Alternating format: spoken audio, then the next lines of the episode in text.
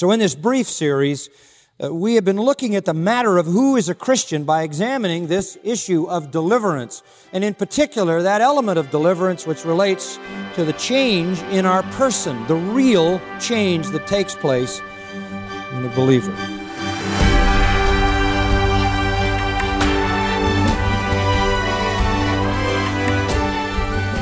Welcome to Grace to You with John MacArthur. I'm your host, Phil Johnson. It's been said that all wrongdoing is done in the sincere belief that it's the right thing to do. Well, it's probably true that many false ideas about God and salvation are being promoted in the sincere belief that they are right. The thing is, sincerity doesn't save anyone. John MacArthur looks at that principle today as he considers the critical question what do you need to believe about God in order to be a Christian? John's current series is helping you recognize the telltale indicators of genuine salvation, core beliefs that anyone who follows Christ will have. The title of his study, Delivered by God. And with the lesson now, here is John. Let me say in, in a general way salvation is a great subject. The subject of God's work in the lives of sinners is the great theme of redemptive history, and it is the great theme of Scripture. It is not to be understood any way you want to understand it. It is to be understood the way God has revealed it. There are so many rich elements to the great truth of salvation, but they are divided, I would say, into two categories. There are those non experiential realities in salvation, and then there are those experiential ones. There are those realities with regard to salvation that occur on the divine level, and there are those that occur on the human level. There are those which affect the way God views us, and there are those which affect the way we view God. There are realities in our salvation that are not experiential. That is, you can't feel them, you can't see them, you don't manifest them. Uh, there are realities in our salvation that we could say are divine perspectives or divine directives or divine adjudications or verdicts or decisions or choices or acts. As such, they are not manifest in our lives, such as justification, which is God declaring us righteous by virtue of the application of the righteousness of Christ to us because our sins have been paid for by Him on the cross. Such as redemption, an act by which God buys us back from sin and death and hell. That encompasses the idea of the ransom. There is also the idea of adoption. The Bible tells us that in salvation we are adopted into the family of God. That is an official new legal status. And then there is the great truth of reconciliation, that the sinner has the enmity between himself and God removed so that he is suitable for God's presence and eternal life. Things like justification, redemption, ransom, adoption, reconciliation are ways in which God changes his relationship to us by the application of the work of Christ on our behalf through grace. They are not experiential. They are not manifest as such. But accompanying those are some manifest experiential realities in salvation. They change not our status. They change not just what God thinks about us or how God views us, but they change us not just legally, but actually. They make a difference in our lives. They are manifest. They change our nature. They change the way we think. They change our will. They change our desire. They change our speech. They change our behavior. Now, these spiritual realities in that second category are what make up the understanding of the great truth of deliverance. And to understand the doctrine of deliverance in its fullness, we need to understand the dramatic change that is manifest in the life of a delivered soul. This is the most critical matter in the life of the church. There isn't anything more important in the life of the church than being able to distinguish between who is a true Christian and who is a false one. So in this brief series, Uh, we have been looking at the matter of who is a Christian by examining this issue of deliverance. And in particular, that element of deliverance which relates to the change in our person, the real change that takes place in a believer. We should be able to look at someone and see manifest characteristics of deliverance.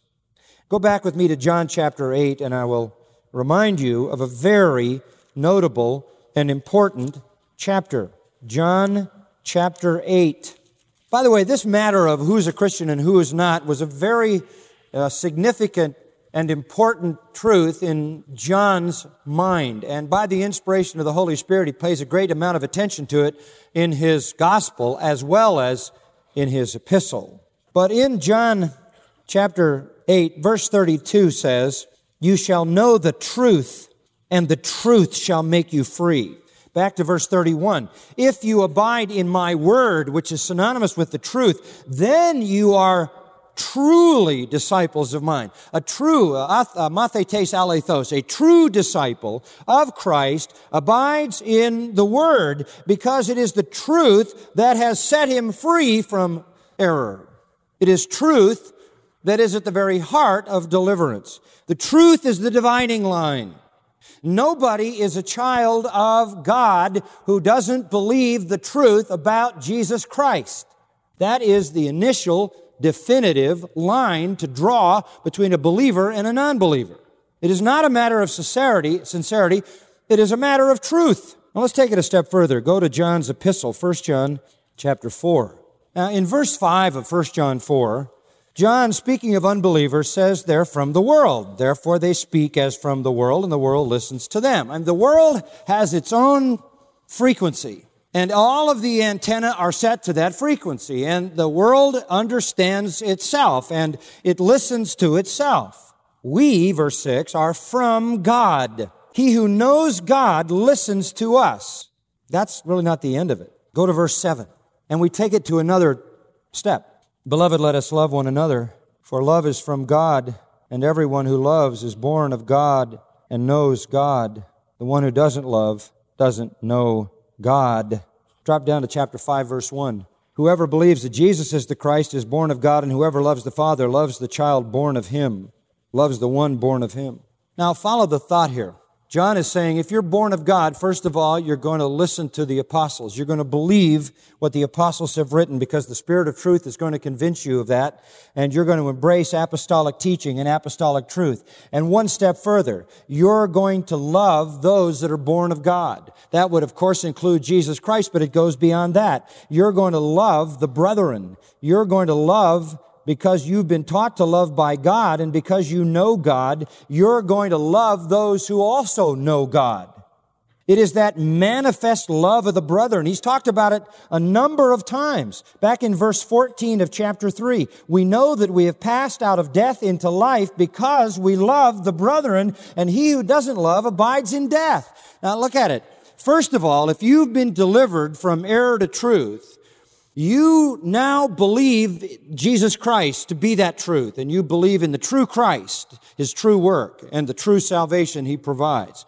You also believe the truth written in Scripture by the apostles, and you also not only embrace Christ and embrace apostolic doctrine, listen, you embrace the people of God. You embrace those who love God. You, that's where your home is. That's where your heart is. That's where you belong. And the Spirit of God has wonderfully placed you into the body of Christ so that you have a love for and a devotion to the church, the true people of God. People always ask me, you know, can you, can you uh, be a true Christian and be in a false religion? Uh, I suppose it's possible to be a true Christian and attend uh, events or services there, but if you're in a false system, you can't be a true Christian if you believe what they believe. And you certainly can't be a true Christian if that's the fellowship that you cherish, if that's the fellowship you seek, if you're comfortable in that fellowship. The people who love Christ and love the truth in Christ, the people who love sound doctrine, also love the people who love Christ and love sound doctrine. That's their people. That's the work of the Spirit to build the body together. Now look at 2 John. I can't say again everything I want to say, but I think you're starting to get the picture here. In 2 John verse 9, this is very important as a perspective, and I made a few comments, but I need to make a few more. Anyone who goes too far, actually goes beyond is the idea, gets outside the fence. There's a certain uh, fence around the truth. There's a certain body of truth. There's a, there's a certain commandment from God, the true commandment. That is the revelation of God, the truth about Jesus Christ. Anybody who goes beyond that and doesn't abide in the teaching of Christ, that doesn't mean in the teaching that Christ taught, but the teaching about Christ. Okay? Anybody who gets outside the truth about Christ that is taught in Scripture, anybody who gets outside of that doesn't have God. Boy, is that straight? They don't have God. Why? Because if there's anything the Holy Spirit does, it is that the Holy Spirit leads us into all what? Truth. And you will have the truth about Christ. That's the work of the Holy Spirit of God. So if you don't abide in the true teaching about Christ, if you have a skewed view of Christ, you don't have God if you don't believe that Jesus is God, if you don't believe Jesus is the second member of the Trinity, virgin born who lived a perfect sinless life, if you don't believe the facts about Jesus, death and resurrection, exaltation, then you don't believe the truth about Christ. So the question is, are you being taught by the Spirit of truth or are you being taught by the Spirit of error? John makes this very understandable for us. Now, he says, if anyone doesn't abide, verse 9, in the teaching about Jesus Christ, the true biblical teaching about Jesus Christ, which was, of course, laid out in the New Testament by the apostles and those associated with them who wrote under the inspiration of the Spirit. If any doesn't believe, doesn't believe that, then he does not have God. On the other hand, the one who abides, I love that word. This isn't a fringe thing. This isn't somebody marginal. This is somebody who is settled down in the true teaching. He has both the Father and the Son. You have the fullness of God in Christ when you settle down to the truth. And then comes a warning in verse 10. If anyone comes to you and does not bring this teaching, that is something that's not biblical, something that's not true about Christ, something that's beyond, outside the fence, outside the pale of orthodoxy. If somebody comes and brings you this teaching, do not receive him into your house. What that means is don't strike up any association whatsoever with that individual and don't put yourself in a position to accommodate that person as they go on their way. You know, traveling teachers and traveling speakers would seek to stay with people and, and by accepting those people in, they would be affirming their ministry. This is a separation issue here. Don't let him in your house and don't give him a greeting. It doesn't mean don't say hi to him. It means don't wish him well. You certainly don't invite them in and give them a platform and say, aren't they wonderful? I don't have a problem with them. Uh, we just want to embrace them and love them. And, uh, you know, I'm sure they'll all end up in heaven with us. If you do receive them and wish them well, verse 11 says, then you have participated in their evil deeds. You have aided and abetted the spirit of error. You have aided and abetted the deception. So when a person is delivered, they are delivered from error to truth. That means that the Spirit of God has gone inside, and the natural man who understandeth not the things of God, they are foolishness to him because they're spiritually discerned and he's spiritually dead. The natural man who is uh, dead in trespasses and sin and hopeless without God in the world, the natural man is literally transformed by the Holy Spirit to awaken to truth. And all of a sudden, the, the person believes the scripture. And the Spirit of God quickens the heart so that they believe the Scripture to be true. And they believe that the Scripture gives the way of salvation. They believe the Scripture is able to make them wise unto salvation. This is essential to saving truth. You have to believe the Scripture. You have to believe the gospel recorded in Scripture. Then, when the Spirit of truth is working to deliver a person from darkness to light, the person believes themselves to be a helpless sinner. You, you believe that you are helpless, lost, hopeless, doomed, damned.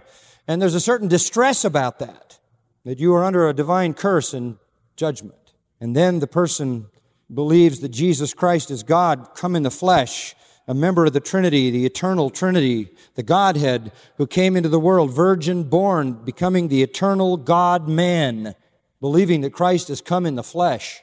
He believes that Jesus lived a sinless, perfect, holy life, never committed a sin, never was guilty of any sin ever. That Jesus spoke only the true words of God. That Jesus had all of the attributes of God, that Jesus did miracles and demonstrated his creative power over the material world, that he did miracles with regard to demons and demonstrated his tremendous authority and omnipotence over the spiritual world of demons as well as holy angels, which he could have called legions of had he wanted. Now, if you believe, then you believe what the Spirit prompts you to believe, that Jesus died on the cross as an innocent substitute, as a as a spotless lamb, one who never did any evil at all, but only pleased God. He died there as a substitute in your place, and that he rose again from the dead the third day, ascended to heaven where God seated him at his right hand, that he sent the Holy Spirit to establish the church and indwell it, that he is now interceding for us and someday will return to establish his eternal kingdom and glory. We also believe that salvation is by grace alone, through faith alone, that justification is by faith, that we have no righteousness of our own, but God's perfect righteousness is imputed to us by faith in Christ, so that the Lord Jesus is our righteousness. That's what we believe. Those who come to understand that, believe that, embrace that, singularly commit to that, and love the Lord Jesus Christ, willingly, eagerly calling Him Lord, they submit and obey, obey Him, those are the delivered. Those are the delivered and we are the ones who obey him. In chapter 4, verse 15, he writes, Whoever confesses that Jesus is the Son of God, God abides in him. You have to confess the fullness of who Jesus is, what he did, and how it is that salvation in him is applied to us. Back in chapter 3, verse 23, this is his commandment that we believe in the name of his Son, Jesus Christ, and love one another so, what is a true Christian? He believes in the truth about Christ, which Christ himself spoke and which the apostles as well wrote about. And he also loves those who love Christ.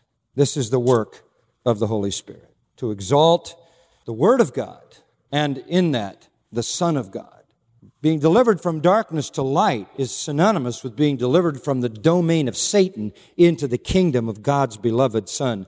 Light truth synonymous with Christ. If you're in the light, in the truth, if you have had the mighty work of the Spirit of truth within you, you believe the truth, you love the truth, and you love the people of the truth. Uh, I'll close with some comments from the masterful work by Jonathan Edwards called The Distinguishing Marks of a Work of the Spirit of God. Edwards' monumental mind had a grasp on what it meant to be a true believer and he understood the matter of truth. He wrote, Would the spirit of error, in order to deceive men, produce in them a high opinion of the infallible rule, that is Scripture, and incline them to think highly of it and be very familiar with it? Question obviously implies a no answer. So wherever you go, that people are questioning the Bible, manipulating the Bible, adding to the Bible, subtracting from the Bible, that's not the spirit of truth. That's the spirit of error. Further, Edwards writes, Would the prince of darkness, to promote his kingdom of darkness, lead men to the sun? The devil has always shown a deadly spite and hatred toward that holy book, the Bible. He has done all in his power to extinguish that light and draw men away from it. He knows it to be that light by which his kingdom of darkness will be overthrown. He has for many ages experienced its power to defeat his purposes and baffle his design. It is his constant plague, writes Edwards, it is the main weapon that Michael uses in his war with him. It is the sword of the Spirit that pierces him and conquers him. It is that sharp sword that proceeds out of the mouth of him who sat on the horse with which he smites his enemies. Every text is a dart to torment the old serpent. He has felt the stinging smart thousands of times. Therefore, he is engaged against the Bible and hates every word in it we may be sure that he never will attempt to raise persons' esteem of it or their affections for it. If you see people who are committed only to the Word of God, solely to the Word of God, wholly to the Word of God, that's the work of the Spirit of God. And when they take from the Word, add to the Word, elevate themselves higher than the Word. They say, well, there's this revelation, that revelation, this counsel, that edict, this document, uh, there's this vision, this revelation, this intuition that elevates itself above the Word. Whenever they say there is light somewhere else, they are demonstrating the spirit of darkness. And then Edwards wrote, the true spirit confirms people in things that are agreeable to sound doctrine. The Spirit who works thus operates as the Spirit of truth. He represents things as they truly are. He brings men to the light, for whatever makes truth manifest is light. As the apostle Paul observes, but everything exposed by the light becomes visible, for it is the light that makes everything visible. And then says Edwards, the devil's kingdom is a kingdom of darkness. His kingdom is upheld and promoted only by darkness and error. Satan has all his power and dominion by darkness. Thus we read of the power of darkness, and demons are called the rulers of the darkness of this world. Whatever spirit removes our darkness and brings us to the light undeceives us. The spirit who convinces us of the truth does us this great kindness. If I am brought to a sight of truth and am made aware of things as they really are, my duty is immediately to thank God for it. I like this, without standing first to inquire by what means I have such a benefit. End quote. You know why you shouldn't stand and inquire? Because there isn't any answer to the question as to why you have such a benefit other than God's grace. And Edwards then closes this little section by saying, when the, when the operation, any spiritual operation, raises people's esteem of Jesus, it is sure a sign that it is from the Spirit of God. When they get it right about Jesus, who He is, why He came, what He did, and how we trust Him for salvation, that's of God. The absolute truth about Jesus is the only thing the Holy Spirit ever promotes. Understand? So anything other than that is from the spirit of error. True believers then believe all the claims of Jesus. They believe all the writings of the apostles. They love the truth in Jesus. They love the truth in Scripture, and they love the people who love the truth. Because the truth is our domain. The light is where we live. Those people who are content to sit in a system of darkness, they don't know the truth, or they don't love the truth, and they don't love the people of the truth. That's the first area of deliverance. Pray with me. What can we say, Father? As Jonathan Edwards put it, we can't just stand around to try to figure out how it was that we came to the knowledge of the truth. All we can do is fall on our face and thank you. Thank you that once we were darkness and now we are light. That once we knew only error and now we know truth. The truth about Christ, the truth of apostolic doctrine. And we love the people of the truth because we are subjects of the King of truth who dwell in the kingdom of light. Oh, how glorious it is. Father, if there are people here who are in error, people who are in association with error, may they understand the serious, serious plight of being captive, sends out lies and deceptions through all of his demons. Lord, bring us to the truth, the truth of Scripture, as made clear to our hearts by the Spirit of truth. We see and we glorify the Holy Spirit in his mighty work of transforming us, of delivering us from darkness to light. That is his true work, and we praise him for it, and we thank him for it.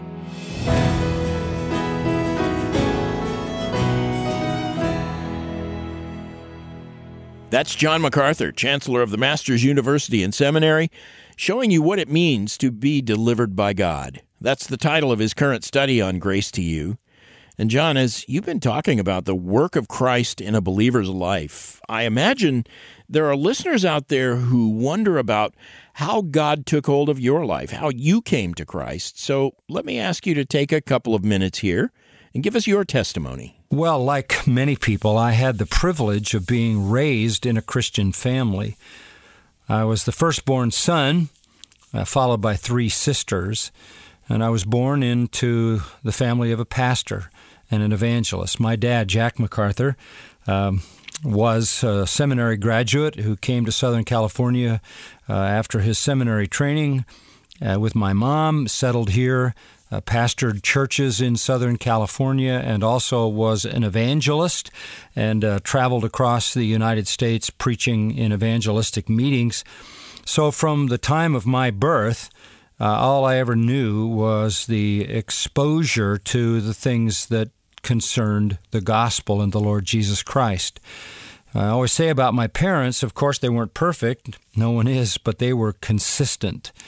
Uh, I was blessed with the privilege of having a dad who preached the truth and then lived it. He was never anything at home that he that he wasn't in the in the church. Uh, he was the same man everywhere, and what he preached, he endeavored to apply in his own life. He had great joy in his relationship to Christ, and so did my mom. It wasn't burdensome to them, it was joyous to them. He loved the Lord. He loved the Bible. He never could get enough of it. He, he loved the church. He loved to preach. He, he loved to evangelize the lost. He, he loved to write books, even, and he wrote um, some commentaries on Matthew and John and, and other books. He loved to take on the cults and those who taught false doctrine. So that was the, the environment in which I was raised. And it wasn't just the message my dad preached, it was what he loved that had such a strong effect on me. Somewhere along the line in my life, I came to realize my own sin. I remember, uh, as I recall, I was either nine or ten years of age, and I sat down on the steps with my dad and and uh, kind of confessed openly to him that I was a sinner and that I needed to be forgiven and I needed to be saved. And and I think it may well have been at that time that that the Lord really saved me. And it was some years later, after my freshman year in college, that I survived a horrific uh, automobile wreck that should have killed me because I was thrown out of a car going 75 miles an hour. And um, out of that experience, I came to grips with a much more serious view of life.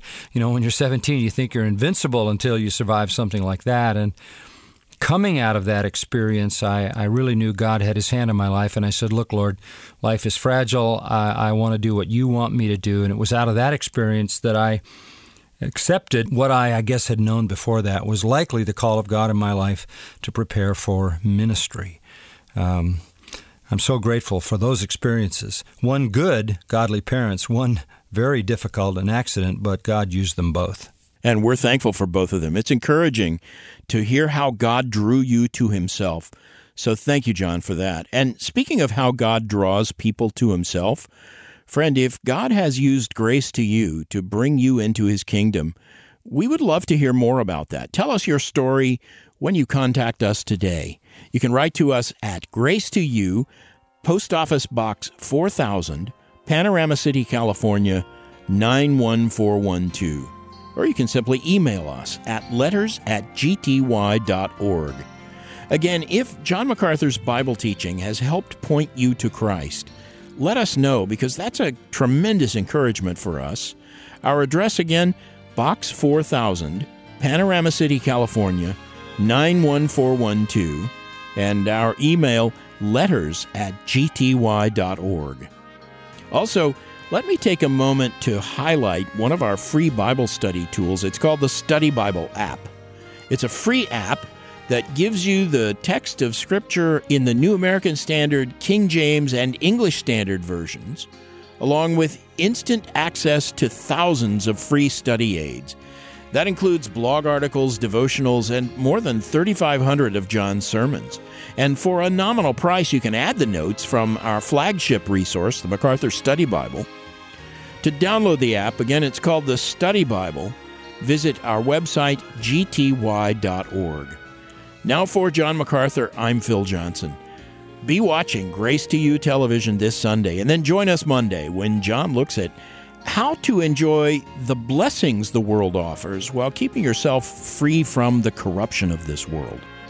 Don't miss another 30 minutes of unleashing God's truth one verse at a time on the next Grace to You.